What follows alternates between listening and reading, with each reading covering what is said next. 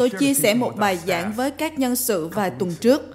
Khoảng 2 tháng trước, tôi đã đến và chia sẻ một bài giảng được gọi là ba thói quen của một tấm lòng lành mạnh.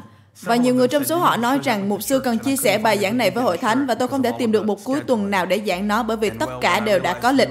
Nhưng khi chúng ta phải hoãn lại một tuần thì tôi nhận ra đây là thời điểm là cánh cửa cho tôi để chia sẻ bài giảng này. Cho nên tôi muốn chia sẻ với các bạn một chút hôm nay. Mời các bạn ngồi. Cảm ơn vì sự nhiệt thành của các bạn trong sự hiện diện của Chúa. Bài giảng này đòi hỏi các bạn phải tập trung cao độ. ý tôi không chỉ là tâm trí của các bạn thôi nhưng cả cảm xúc và tinh thần của các bạn nữa. Trong khi tôi chuẩn bị để chuyển tải cho các bạn hôm nay về chủ đề ba thói quen của một tấm lòng lành mạnh. có bao nhiêu người trong các bạn biết rằng những sự thay đổi thật sự và lâu dài phải đến từ trong tấm lòng của các bạn? Làm ơn hãy phản hồi với tôi Tôi sẽ nói một lần nữa, có bao nhiêu người trong các bạn biết rằng những sự thay đổi thật sự và lâu dài phải xảy đến từ trong tấm lòng của các bạn. Nó không phải chỉ là hành vi của bạn. Bạn cần phải có một sự thay đổi căn bản trong nhận thức niềm tin của mình. Và đó là điều mà tác giả Thi Thiên đã nói trong Thi Thiên 119, câu 112. Không có quá nhiều chương trong Kinh Thánh có 112 câu đầu. Tôi nghĩ Thi Thiên 119 là một đoạn dài kỷ lục trong Kinh Thánh. Nó có một cấu trúc ngữ pháp đặc biệt nhưng chúng ta sẽ không đề cập đến trong bài học này. à hôm nay tôi muốn chia sẻ giống như một bài dạy hơn. sẽ ok nếu tôi chỉ dạy và không có lớn tiếng la hét hay gì chứ? nếu bạn muốn nghe những tiếng la của tôi hãy đến tham dự những bữa tiệc ngợi khen của chúng ta Chúng ta đã có một thời gian rất tuyệt vời để công bố rằng chào buổi sáng nhé, đêm tối tầm. Bởi vì chúng ta không chỉ chào đón một năm mới, nhưng chúng ta còn chào đón cả những thử thách mới. Và biết rằng sự kêu gọi của chúng ta thường được chứa đựng trong những sự thử thách. Nếu như chúng ta học biết cách nhìn nhận nó một cách chính xác, mọi thứ đều bắt đầu bởi cách chúng ta nhìn nhận sự việc. Cách nhìn của tác giả trong Thi Thiên 119 được thể hiện nhiều nơi.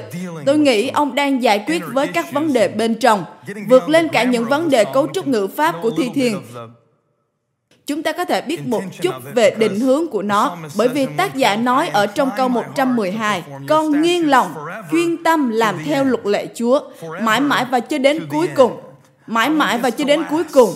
Con muốn làm điều này đến mãi mãi.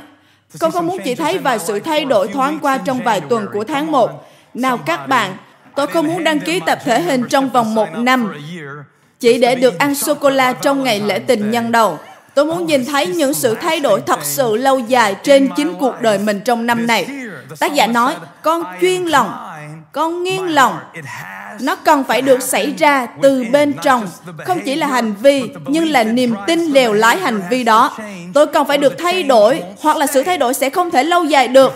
Chúng ta đã nhận biết điều này nhiều lần, mỗi năm chúng ta đều học biết về nó. Những sự thay đổi lâu bền là điều mà tôi đeo đuổi và tôi hướng lòng chuyên tâm đây là một sự lựa chọn từ ngữ rất thú vị. Nếu bạn hướng cái gì đó cho thấy rằng nó không tự nhiên ở vị trí đó, điều đó có nghĩa là chúng ta phải hành động để hướng nó đến một định hướng khác, đúng không nào? Chúng ta không nghiêng một thứ gì khi nó đã ở vị trí ngay thẳng rồi. Điều đó có nghĩa là lòng của ông đã bị tụt dốc, giảm sút. Vấn đề với nhiều người trong chúng ta là chúng ta thường hay dựa dẫm ý lại trong cuộc sống. Chúng ta thức dậy ra sao, chúng ta cứ ở yên như vậy. Chúng ta cảm nhận ra sao, chúng ta cứ làm như vậy. Tác giả nói, tôi hành động dựa trên thái độ của tôi và tôi nghiêng lòng của tôi, hướng lòng của tôi.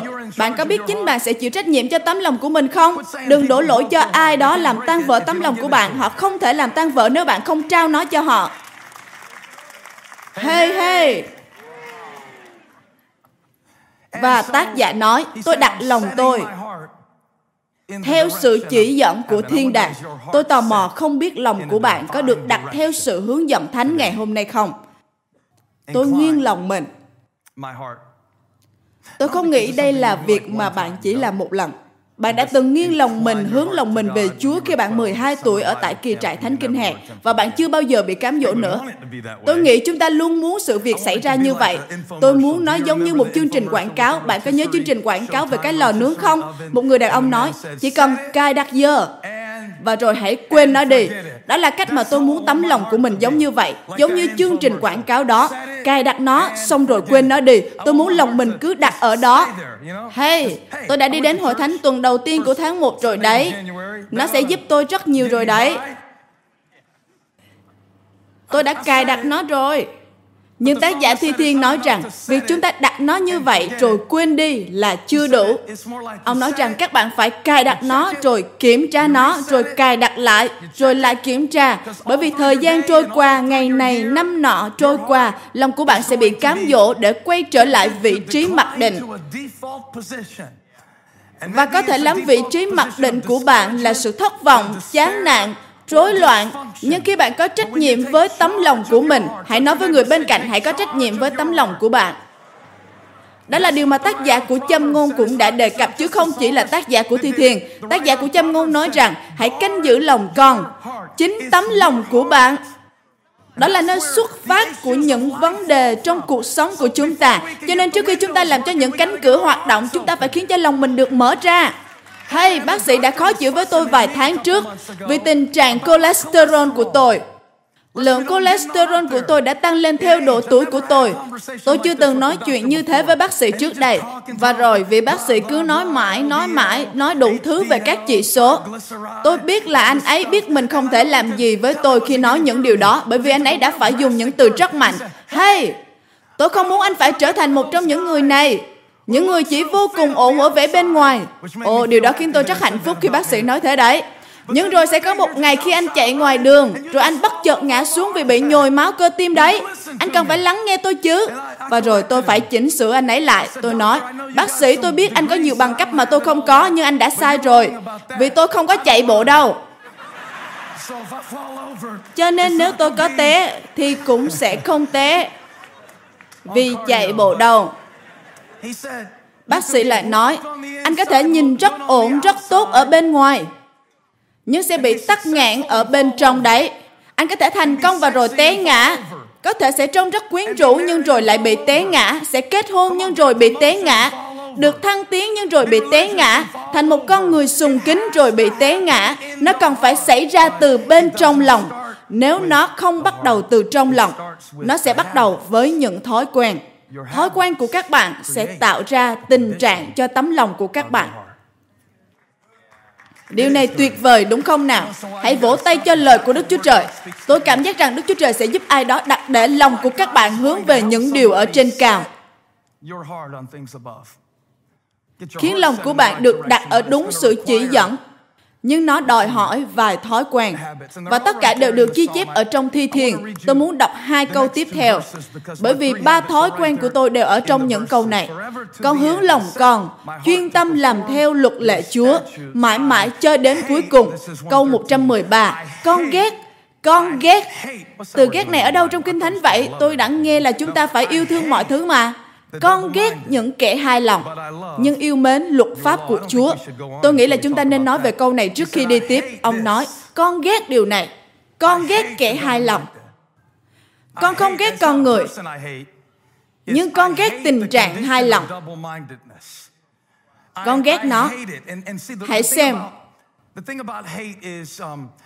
Ghét là một động cơ mạnh nhất để thay đổi, chứ không phải tình yêu trước khi bạn bắt đầu chạm đến mục đích của mình có lẽ điều trước nhất để bạn làm là quyết định xem những điều bạn ghét là gì. nó sẽ rất phức tạp bởi vì đối với tôi tôi có rất nhiều mối quan hệ yêu ghét với vài thứ Tôi thấy giống như David khi con trai của David, Absalom chết đi. Và Joab đến nói với ông rằng con trai vua đã chết. Và David bắt đầu khóc. Joab tức giận bởi vì Absalom đã cố chiếm ngôi của David. Cho nên Absalom trở thành kẻ thù của David. Nhưng lòng của David thì kết nối với Absalom. Cho nên ông đã khóc và Joab nói, Bệ hạ hãy suy nghĩ đi. Bệ hạ ghét những người yêu mình và yêu những người ghét mình. Bệ hạ ghét những thứ cố gắng giúp đỡ giải cứu bệ hạ và lại yêu những điều luôn cố để hủy hoại người. Và tôi cũng cảm thấy như vậy về vài thứ trong cuộc đời tôi, vài hành động, vài hành vi trong cuộc đời tôi. Tôi thích cảm giác nó mang lại trong tức thì. Nhưng tôi lại ghét những sự hủy hoại sau đó. Và có những điều trong đời tôi, tôi ghét những cảm giác khi làm nó. Tôi ghét cây đà. Trong nhiều năm tôi là người như thế. Tôi sẽ nói thẳng với các bạn rằng Tôi rất ghét phải tập thể dục. Các bạn có thể xem lại những bài giảng của tôi từ 3 năm trước. Đã đứng trên bục giảng này và nói rằng tôi ghét tập thể dục. Bạn biết vì sao tôi ghét không? Vì nó không phải là một thói quen của tôi. Tôi không làm nó đủ nhiều để yêu thích nó. Và rồi tôi ghét nó. Nhưng bạn không cần phải chấp nhận thái độ mặc định của mình hướng về bất kỳ thứ gì. Tôi hướng lòng tôi, nghiêng lòng tôi. Hãy để tôi được dạy cho các bạn hôm nay. Hãy chuẩn bị sổ tay và bút của Elevation. Các bạn sẽ ghi chép nhiều đấy. Chúng tôi sẽ gửi lại cho các bạn quyển sổ mới vào tuần sau. Tôi ghét điều này. Giây phút mà tôi nhận ra điều đó là khi tôi trả cho Andy 450 đô la để đến nhà tôi và nới rộng cái quần của tôi. Tôi ghét nó. Tôi nhìn Andy và nói, tôi rất ghét nó. Tôi có thể dùng số tiền này để mua đồ mới, nhưng tôi sẽ trả số tiền này để anh nới quần của tôi rộng ra. Tôi ghét nó quá. Và anh ấy lại nói, mục sư cứ ăn nhiều vào nhé. Đây sẽ là một công việc bảo đảm cho tôi đấy. Tôi trả lời, không đâu anh bạn, tôi ghét nó quá. Tôi ghét cảm giác này. Và đôi lúc, trước khi bạn tạo nên một sự thay đổi, bạn cần phải được thúc đẩy bởi Ồ, tôi biết đây là một từ hơi mạnh, nghe không có vẻ như một mục sư gì cả. Khi bảo các bạn phải ghét nó, bạn cần phải ghét nó. Phải ghét sự tự thương hại mình đi. Vấn đề với việc ghét sự tự thương hại là Ồ, nó cảm giác ngon như một túi bánh snack Dorito trên lưỡi của mình. Hãy hiểu rằng, không phải là do tôi ghét mùi vị của bánh Dorito. Tôi chỉ ghét những gì xảy ra với cái eo của tôi thôi. Thật tuyệt. Nghe có vẻ đơn giản nhưng lại rất sâu sắc. Tác giả chép, tôi ghét những kẻ hai lòng như tôi yêu luật lệ của Ngài. Trước khi tôi có thể làm những gì tôi yêu, tôi phải biết những gì tôi ghét. Tôi ghét điều này, tôi ghét cái cách, tôi ghét cái cách. Nào hãy xem. Tôi yêu những gì nó làm cho tôi, nhưng tôi ghét những gì nó làm với tôi. Nó là một mối quan hệ phức tạp. Túi bánh Dorito này mang lại nhiều thứ cho tôi. Có thể nó chẳng giúp gì được cho bạn, nhưng nó làm vài thứ cho tôi. Vì tôi có một mối quan hệ lâu dài với nguồn tinh bột. Chúng luôn ở đó với tôi lúc giữa đêm khi bụng tôi đói cồn cào và tôi không thể nhờ vả được ai. Tôi cũng chỉ có thể ăn thêm vài thanh sô-cô-la mà thôi. Cho nên tôi rất thích chúng. Nhưng mà tôi lại ghét. Tôi yêu những gì nó làm cho tôi, nhưng tôi lại ghét những gì nó làm đối với tôi. Tôi rất ghét Tôi ghét sự giận dữ. Ồ, nó khiến tôi dễ chịu. Thậm chí còn cho tôi vài kết quả. Tôi có một mối quan hệ phức tạp với sự giận dữ. Nếu bạn tức giận đủ, bạn có thể khiến người khác làm những gì bạn muốn. Nhưng rồi sau đó, bạn sẽ chỉ còn một mình bạn cô độc mà thôi. Vì chẳng ai muốn ở cùng bạn cả. Tôi ghét việc trở nên giận dữ bởi vì tôi ghét phải cô đơn. Hãy hô vang, hậu quả. Tôi ghét hậu quả ra từ những điều đó. Tôi ghét nó. Tôi ghét những gì nó làm cho hôn nhân của tôi. Tôi ghét những gì nó làm cho mối quan hệ của tôi. Tôi ghét cách nó làm vướng bận sự bình an bên trong của tôi và để tôi ở trong tình trạng hỗn độn. Nó rất phức tạp. Tôi có một mối quan hệ phức tạp với sự phàn nàn. Tôi rất thích than phiền. Ồ, tôi thích nói với ai đó. Bạn có thể nhìn tôi và nói, ồ, Kinh Thánh nói rằng không được phàn nàn, nhưng Kinh Thánh cũng không nói rằng nó sẽ mang lại một cảm giác tốt hơn. Bạn sẽ cảm giác thoải mái rất nhiều khi than phiền, giống như những miếng ngon bạn nuốt vào thì những lời ra từ miệng bạn cũng như vậy. Bạn tống khứ chúng đi, rồi khi ai đó hỏi bạn khỏe không thì trong vòng 5 phút bạn sẽ nói với họ về những nỗi đau, những vấn đề, những sự thất vọng, những sự khó khăn. Nhưng hãy đoán xem, lần sau họ thấy bạn đến là họ sẽ bỏ chạy ngay lập tức. Bởi vì đó là quy luật của hiệu suất giảm dần nó sẽ đưa bạn lên cao trong chốc lát. Tôi thích nói xấu người khác. Tôi cũng là một kiểu người như vậy. Lẽ ra tôi không nên nói những điều này. Tôi tự nói với bản thân mỗi tuần khi kết thúc, khi tôi xem lại những bài giảng của mình. Tôi nói, Phơ tích đừng nói như vậy nữa. Người ta sẽ đưa nó lên YouTube và sẽ dùng những điều đó như một vũ khí để chống lại người đấy. Nhưng tôi phải nói với các bạn là tôi thích. Nó giúp tôi thấy thoải mái về những sự rối loạn của mình khi dành thời gian để nói về những vấn đề của bạn. Tôi thích nói về những quyết định khờ dại của người khác. Tôi thích vậy. Bởi vì nếu tôi hạ bạn xuống cỡ này thì tôi sẽ cảm giác mình ở đây. Nhưng vấn đề ở đây là tôi đã đặt mình lên cao để bị hạ xuống. Và rồi lần tới nếu tôi có gặp bạn thì tôi không thể đối xử với bạn tốt hơn là những gì tôi đã nói về bạn. Rồi cứ thế nó thiêu rụi những mối quan hệ của tôi. Tôi yêu những gì nó làm cho tôi. Nó làm cho tôi nhiều thứ. Nào có bao nhiêu người thừa nhận rằng nó làm nhiều thứ cho các bạn khi các bạn bàn tán về việc Henry đã làm gì, việc Susie mặc gì và họ đã làm được gì, con cái của họ ra sao. Và chúng ta xét đoán người ta thế nào thì cũng sẽ bị xét đoán thể ấy. Tôi yêu cái mùi vị của nó, nhưng lại ghét hậu quả nó mang lại. Tôi ghét nó. Vấn đề với nhiều giải pháp của sự thay đổi đó là nó không được thúc đẩy bởi những sự ghét lành mạnh. ghét lành mạnh là gì? Có một kiểu ghét lành mạnh. tôi ghét sự phân biệt chủng tộc. Tôi ghét sự nghèo đói khốn cùng.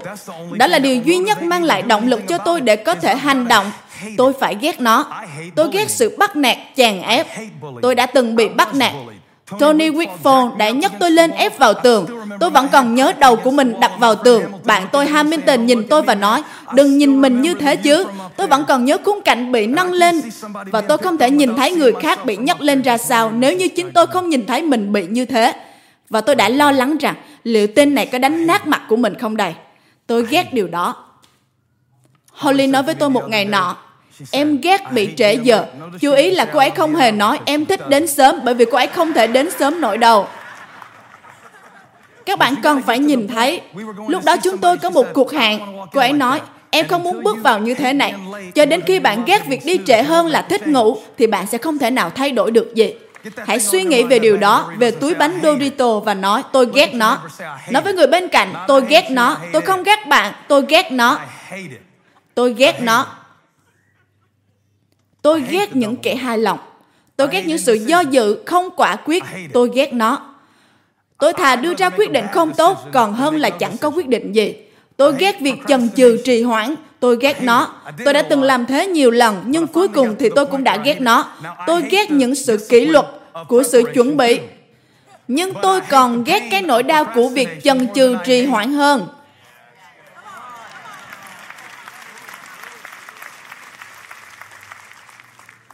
Tôi ghét nó. Tôi thực ra đã có lần nói với ai đó, tôi nói, tôi chưa bao giờ nghĩ rằng bản thân mình sẽ nói thế này. Nhưng tôi nghĩ mình thích tập thể dục.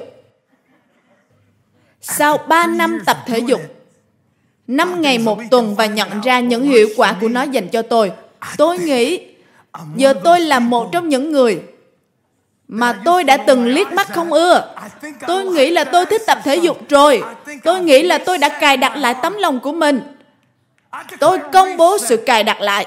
Tôi công bố cài đặt lại. Có những điều trong cuộc đời của bạn đã từng bị trùng xuống. Nhưng Đức Chúa Trời mang bạn đến hội thánh trong tuần đầu tiên của năm mới. Và bạn sẽ thiết lập lại tấm lòng của mình theo một sự chỉ dẫn khác. Bạn sẽ yêu thích sự hiện diện của Đức Chúa Trời trong năm này. Bạn sẽ yêu thích lời của Đức Chúa Trời trong năm này. Bạn sẽ yêu những điều ngay thẳng công chính trong năm này. Hãy huấn luyện tâm trí của bạn để ghét những điều đó. Huấn luyện tâm trí của mình. Tôi biết vì đó là những gì mà ba tôi đã cố gắng làm khi ông khiến chúng tôi phải ăn hết thức ăn trong đĩa, khi chúng tôi đã rất no trong nhà hàng buffet. Đó là những ký ức về kỳ nghỉ. Ông nói, các con phải ăn hết những thứ còn trên đĩa. Rồi tôi và em trai của mình phải thay phiên nhau đánh lạc hướng bà, để đứa còn lại nhét thức ăn vào túi. Chúng tôi bước ra khỏi nhà hàng với những túi quần đầy thức ăn và chưa bao giờ quên điều đó. Ông muốn chúng tôi có một sự liên tưởng. Ông nói, ba muốn các con phải ghét việc lãng phí. Và có thể lắm đó là lý do vì sao đôi khi Chúa để chúng ta rơi xuống rất thấp. Để rồi tôi sẽ ghét nó. Để tôi sẽ ghét Ai Cập. Bởi vì nếu tôi không ghét Ai Cập, tôi sẽ dễ lắm bị cám dỗ để quay lại đó. Con ghét những kẻ hài lòng. Và con yêu luật lệ của Chúa và tôi biết điều gì để ghét. đây là thói quen thứ hai của tôi. tôi biết nơi nào để ẩn náu. Bạn có biết nơi nào để ẩn náu không? Bạn nên biết đấy. Bởi vì những sự tấn công sẽ đến. giáo mát cung tên sẽ được phóng ra. Sự nghi ngờ sự nản lòng chán nản sẽ cố gắng để khiến lòng của bạn đi xuống khiến bạn lạc lối khiến bạn quay trở lại nơi bạn đã từng. Giữ bạn lại và không để bạn tiến về phía trước. Bạn có biết nơi nào để ẩn náu không? Khi những sự chán nản thất vọng bay ngang đầu hay bạn sẽ lại chạy đến chính kẻ thù đang cố tấn công bạn và ẩn náu ở đó. Tôi không nói về những nơi vật lý bởi vì chúng ta thường tạo ra những nơi ẩn náu và chúng hủy hoại chúng ta. Chúng thường là những thứ ở trong lòng của chúng ta, những tình trạng cảm xúc. Ông nói, ngài là nơi ẩn náu của con, hỡi chúa. Ngài là cái khiên của con. Đó quả là một suy nghĩ năng quyền. Hãy xem điều ông đã nói. Chúa là nơi ẩn náu của con. Ngài là cái khiên của con. Khi sự tấn công đến, tôi đã học biết nơi nào để chạy đến và lý do mà tôi sẽ tiến bước về phía trước trong năm nay không phải là tôi sẽ không bị tấn công nhưng bởi vì tôi biết mình sẽ chạy đến đâu khi mình bị tấn công nào hãy giúp tôi giảng việc mong đợi để không bị tấn công là sự sắp đặt cho những sự thất vọng. Nhưng tác giả Thi Thiên nói, tôi đang thiết lập cho mình một sự thành công vì tôi đã xác định trước nơi tôi ẩn náu khi những sự tấn công xảy đến. Bạn không thể tìm thấy nơi để ẩn náu khi sự tấn công đã bắt đầu. Tôi sẽ nói điều này vào Chủ nhật tới. Bạn sẽ quay lại chứ? Khi tôi nói chuỗi bài này xứng đáng để bạn hủy bỏ những lịch trình khác, thì hãy bảo đảm rằng bạn không bỏ lỡ nó. Tôi nói thật đấy, những điều Chúa đã bày tỏ cho tôi nó như một sự bùng nổ mạnh mẽ. Tôi nghĩ nó có thể sẽ là một quyển sách tiếp theo của tôi. Tôi không muốn viết sách nữa, nhưng nó quá mạnh mẽ và tôi nghĩ mình sẽ phải viết. Tôi sẽ chia sẻ với các bạn về sức mạnh của việc đưa ra những quyết định và bám chặt lấy chúng, để rồi bạn sẽ không quay trở lại đó. Tôi sẽ không chạy đến điều đó. Tôi không thể nào xin Chúa bảo vệ tôi khỏi kẻ thù mà tôi đang chạy hướng về nó. Bạn sẽ ẩn náu ở đâu khi cuộc đời này trở nên khó khăn? Bạn cần phải thiết lập trước. Rằng tôi sẽ chạy đến nơi. Có sự bảo vệ thật sự chứ không phải chỉ là bảo vệ trong ảo tưởng bởi vì nhiều người trong chúng ta ẩn náu tại những nơi có vẻ như an toàn. Ông nói Ngài là nơi ẩn náu của con. Eli đã chạy đến và trốn trong một cái hang bởi vì nó có vẻ như an toàn, vì nó cách xa Jezabel. Bà đang đe dọa đến sự sống của ông. Đây là một câu chuyện trong cựu ước. Nếu bạn chưa đọc nó thì nó rất đáng để các bạn đọc đấy. Và rồi tiếng thì thầm của Chúa đến trong hàng khi Eli đang chạy khỏi sự kêu gọi của ông. Bạn đang chạy khỏi sự hoạn nạn hay bạn đang chạy đến sự hoạn nạn? Bởi vì nơi của sự hoạn nạn là nơi của sự kêu gọi. Nhưng bạn cần phải bình tĩnh giữa vòng những hoạn nạn đó và biết rằng Đức Chúa Trời là nơi trú ngụ của tôi, là đồn lũy vững chắc của tôi trong chiến trận, chứ không phải ở ngoài chiến trận. Và Eli chạy xa về phía nam, đến mức ông có thể đi. Và ông vào một cái hang. Qua đêm tại đó, tiếng phán của Chúa đã đến và nói, Con đang làm gì ở đây vậy, Eli? Tại sao con lại trốn ở đây? Tại sao con lại chọn để ẩn trốn tại một nơi hạn chế con khỏi sự kêu gọi? Khi sự kêu gọi của con đang ở ngoài kia, chẳng phải ta đã bảo vệ con trên núi Cạc Mên đó sao? Chẳng phải ta đã giáng lửa từ trời xuống đó sao? Con có thể ẩn náu tại một nơi trống trải. Khi con tin vào sự tốt lành của Đức Giê-hô-va, con sẽ nhìn thấy sự tốt lành của Đức Giê-hô-va trên đất người sống. Nhưng tôi sẽ không kinh nghiệm được cuộc đời ở những nơi của sự chết. Vậy nên tôi phải biết nơi nào để ẩn náu. Một trong những nhân sự đã ghi sứ điệp này khi tôi dạy cho các nhân sự và thật lòng thì tôi đang giảng tốt hơn cho các bạn. Tôi đã có được nhiều sự thực hành. Cô ấy nói, nơi ẩn náu của cô ấy là đổ lỗi và trách mắng. Cô ấy nói khi cô đối diện với một nhu cầu phải thay đổi, thì cô trốn đằng sau sự đổ lỗi. Và khi giảng cho các nhân sự, tôi đã bảo họ hình dung về nơi ẩn náu của mình. Tôi có thể bảo các bạn làm thế, nhưng tôi không muốn làm các bạn ngại ngùng vì có thể các bạn là khách mời lần đầu đến đây. Tôi bảo các nhân sự quay sang và nói với nhau về những nơi ẩn náu của mình. Và họ đã chia sẻ sâu sắc với nhau. Thậm chí có những người nói rằng đó là sách báo khiêu dâm là ăn uống, là những suy nghĩ hủy hoại nhưng tất cả họ đều có một nơi ẩn náu. tất cả các bạn ở đây đều có một nơi ẩn náu. thực tế thì bạn có nhiều nơi để ẩn náu.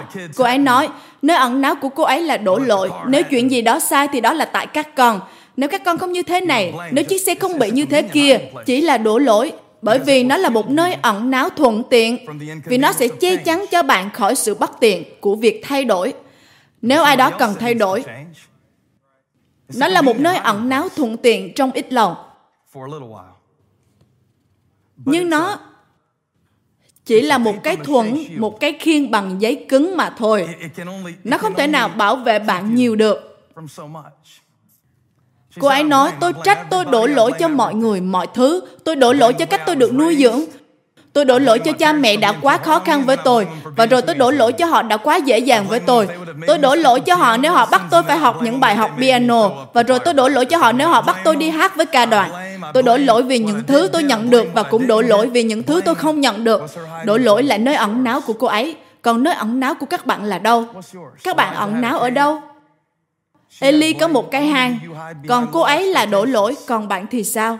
Tôi tự hỏi có phải bạn đang trốn đằng sau những sự kỳ vọng nhỏ bé không? Điều này rất thông thường bởi vì nếu bạn không kỳ vọng nhiều thì bạn sẽ không thể thất vọng. Và rồi bạn học cách ẩn nấp đằng sau những nụ cười giả tạo. Bạn không có trọn cả tấm lòng, nhưng bạn chỉ dùng một nụ cười giả tạo để che đậy cuộc sống bên trong nội tâm của bạn mà thôi. Và chúng ta ẩn mình khỏi những điều gần gũi với chúng ta. Chúng ta ẩn nấp bởi vì nếu tôi ẩn mình đằng sau cái hình ảnh mà tôi đang thể hiện đây, thì tôi không cần phải xử lý với con người thật của chính mình. Và sự kêu gọi của Chúa đang đến như tiếng phán của Ngài trong hang đá, tiếng phán của Chúa đang đến với lòng của các bạn hôm nay. Và Ngài đang nói rằng, hãy bước ra, bước ra khỏi những nơi con đang ẩn náu, bước ra khỏi sự sợ hãi, bước ra khỏi những sự kỳ vọng nhỏ bé. Hãy bước ra khỏi sự giả hình. Bước ra khỏi sự giả tạo thuộc linh. Hãy bước ra, hãy bước ra dù con đang ở nơi nào. Bạn biết không? Khi bạn ẩn náu dưới bóng cánh của đấng chí cao, bạn sẽ được ở dưới bóng của đấng toàn năng. Tôi có một nơi ẩn náu. Tôi không cần phải ẩn náu ở bất cứ nơi nào ngoài chúa. Tôi mừng vì tuyết đang rơi và tôi có thể giảng những lời này. Điều này sẽ mở toan tấm lòng của các bạn. Sẽ chẳng ích lợi gì khi cửa thiên đàng đã mở toan Nhưng lòng bạn thì vẫn đóng chặt. Bạn phải biết nơi nào để ẩn náu. Hoặc bạn sẽ chạy, sẽ làm nhiều điều trong năm mới này. Và rồi sẽ té ngã như lời bác sĩ đã nói. Bởi vì bạn không hề biết nơi nào để ẩn náu. Tôi biết nơi để ẩn náu. Tôi không biết làm thế nào Nhưng tôi biết nơi nào. Và đó là khởi đầu. Tôi biết nơi để ẩn náu. Hãy cùng hô vàng, tôi biết nơi để ẩn náu. Một lần nọ các con của tôi chưa trốn tìm và chúng bị khóa trong ống bò trường. Và đó là điều bạn không muốn xảy đến với mình. Nhưng đôi lúc nó lại xảy ra như thế. Bạn chạy khỏi điều gì đó, nghĩ rằng mình đang ẩn náu. Nhưng rồi cuối cùng bạn lại tự khóa chính mình. Ý tôi là bạn có thể tự khóa chính mình trong một khuôn mẫu nào đó, trong một thái độ nào đó, một nỗ lực để trốn khỏi điều gì đó và rồi bạn khóa mình trong những thứ còn tệ hơn cả những điều mà bạn đang trốn chạy. Tôi đang giảng điều này cho bản thân mình trong năm mới này. Bạn cần một nơi ẩn náu tốt hơn. Bạn cần phải ẩn náu ở đâu đó, vài ký ức, vài bài hát. Những bài hát mà chúng ta hát ở hội thánh, bạn có thể hát nó mỗi ngày chứ không phải chỉ chủ nhật. Bạn có thể ca vàng. Danh của Đức Sơ Va là một pháo đài vững chắc kẻ công bình chạy đến đó. Bạn thậm chí có thể hát khi đang tắm để hướng lòng mình, chuyên tâm giữ các mạng lệnh của Ngài. Bạn phải ẩn náu ở một nơi khác. Bạn còn đang ẩn náu ở đâu? Bạn có thể đang ẩn náu trong sự tiếc thương cho bản thân. Bạn có đang ẩn trốn trong lãnh thổ của kẻ thù và mong đợi được an toàn ở đó không? Tôi biết nơi nào để ẩn náu. Tôi biết nói rằng, Chúa ơi, con yêu Ngài và con sẽ cất giọng mình để thờ phượng Ngài. Hỡi linh hồn ta, hãy vui mừng. Đây chỉ là một bài hát cũ, nhưng nó vẫn có thể khiến ma quỷ thoái lui khi chúng có ý định tấn công bạn giữa đêm đấy. Chúa ơi, xin hãy lắng nghe. Nguyện sự thờ phượng của con là những tiếng êm dịu ngọt ngào trong tai Ngài. Tôi có thể hát khi tôi bị siết chặt. Tôi có thể hát khi bị đè nén. Tôi có thể vui mừng và thiết lập lại tấm lòng của mình. Con chuyên lòng gìn giữ các mạng lệnh của Ngài. Nào, chúng ta phải nhấn nút cài đặt lại. Tôi muốn các bạn hình dung mình đang chơi game và bấm nút cài đặt lại, bạn sẽ khởi đầu lại từ đầu tiến trình này và hãy nhấn nút cài đặt lại. Tác giả Thi Thiên nói rằng, tôi biết nơi nào mình đến để cài đặt lại tấm lòng của mình. Không phải là cung tên đạn mát không bay đến, nhưng chỉ là tôi sẽ học cách né chúng và tôi biết nơi nào để ẩn náu. Tôi đã chỉ định cho tấm lòng của mình hướng về vận mệnh của mình. Tôi biết nơi nào để ẩn náu và tôi biết mình phải ghét điều gì. Lòng tôi biết phải hy vọng thế nào. Tôi muốn các bạn đứng lên nếu các bạn có sự hy vọng. Hãy đứng lên nếu các bạn có sự hy vọng. Thật tuyệt vời khi có hy vọng. Tôi nói rằng thật tuyệt vời khi có hy vọng. Tôi đã dạng sứ điệp Giáng sinh. Với chủ đề chúng ta có sự hy vọng. tôi hy vọng mọi người từ mọi chi hội đều sẽ đứng lên bởi vì chúng ta đều có sự hy vọng. nhưng tác giả thi thiên trong trường hợp này ông không nói rằng tôi có sự hy vọng. Nhưng ông nói tôi hy vọng và tôi không chắc tôi đã học tiếng Anh ở lớp 3 hay lớp 4. Nhưng khi ông nói, tôi hy vọng, thay vì nói rằng tôi có sự hy vọng, tôi hy vọng là động từ, chứ không phải là danh từ. Có giáo viên tiếng Anh nào xác nhận dùm tôi không? Không phải chỉ là một điều gì mà tôi có, nhưng nó là điều tôi đang làm là điều tôi đang làm, tôi đang thực hiện. Nó là một sự hy vọng sống động và thiết thực. Các bạn không thể bước vào trong một năm mới của cuộc đời mình chỉ ôm hy vọng rằng mọi việc sẽ tốt hơn. Giống như một người phụ nữ tôi ngồi bên cạnh trên máy bay, bà nói, đây là phương châm sống của tôi. Hy vọng cho điều tốt nhất và mong đợi điều tồi tệ nhất. Ồ, điều đó nghe tinh tế, nhưng nó chỉ là vớ vẩn mà thôi sự hy vọng không phải chỉ là ao ước điều đó xảy ra. Tôi sẽ nói cho các bạn, sự hy vọng là gì nếu các bạn không biết làm sao để hy vọng. Hy vọng không chỉ là khi chúng ta nói con hy vọng vào lời chúa, không phải là những câu kinh thánh đã được đánh dấu mà thi thoảng bạn nhìn vào, hay những câu kinh thánh trên cốc cà phê. Nhưng hy vọng là một cách sống. Tôi hy vọng, hãy cùng nói tôi hy vọng. Không phải chỉ là tôi ao ước, tôi hy vọng. Vậy sự hy vọng sẽ làm gì? Hy vọng là đặt tay vào và thực hiện nó sự hy vọng không phải chỉ ở trong lòng, nhưng hy vọng, hãy nghe, bạn có bao giờ đặt tay mình vào những điều bạn đang hy vọng chưa? Bởi vì đức tin là sự biết chắc vững vàng của những điều mình đang trông mong. Hy vọng là bằng cớ của những điều mình chẳng xem thấy. Chúa muốn mở lòng của chúng ta trong năm mới này cho những việc có thể xảy ra. Nhưng chúng ta cần phải hành động bắt tay mình vào những điều mà chúng ta đang hy vọng trong mong nói một cách khác bạn phải hành động trên cánh cửa của mình và hãy xem tôi không hy vọng rằng trời sẽ không lạnh vì tôi sẽ mặc áo khoác Khi tôi rời nhà đến hội thánh tuần này, Eli nói, ba ơi, hôm nay sẽ rất tuyệt đó. Thằng bé nói, sẽ có số lượng người đến kỷ lục ngày hôm nay. Tôi nói, không, không đâu. Thằng bé lại nói, sẽ có đó ba Ba hãy có đức tin đi ba Hãy tập luyện những gì ba giảng Nhưng tôi nói, con trai, để ba chỉ cho con một bài học nhỏ về sự phát triển của hội thánh và sự hy vọng nhé. Một vài chi hội sẽ phải đóng cửa, cho nên số người tham dự sẽ không thể đạt mức kỷ lục được. Vì người Charlotte hơi điên cuồng một chút không phải các bạn ở đây, ý tôi là những người đang xem online đấy. Tôi nói, hy vọng của ba không phải là những khán phòng đầy người. Sự hy vọng của ba đó là Chúa sẽ xuất hiện và phán với bất kỳ ai đến đây. Đó là cách tôi hy vọng. Tôi không hy vọng rằng trời sẽ không lạnh. Dù gì thì tôi cũng sẽ mặc áo khoác và đi ra ngoài. Tôi không hy vọng rằng mọi việc sẽ không khó khăn vì tôi sẽ vượt qua những ngọn đồi đó.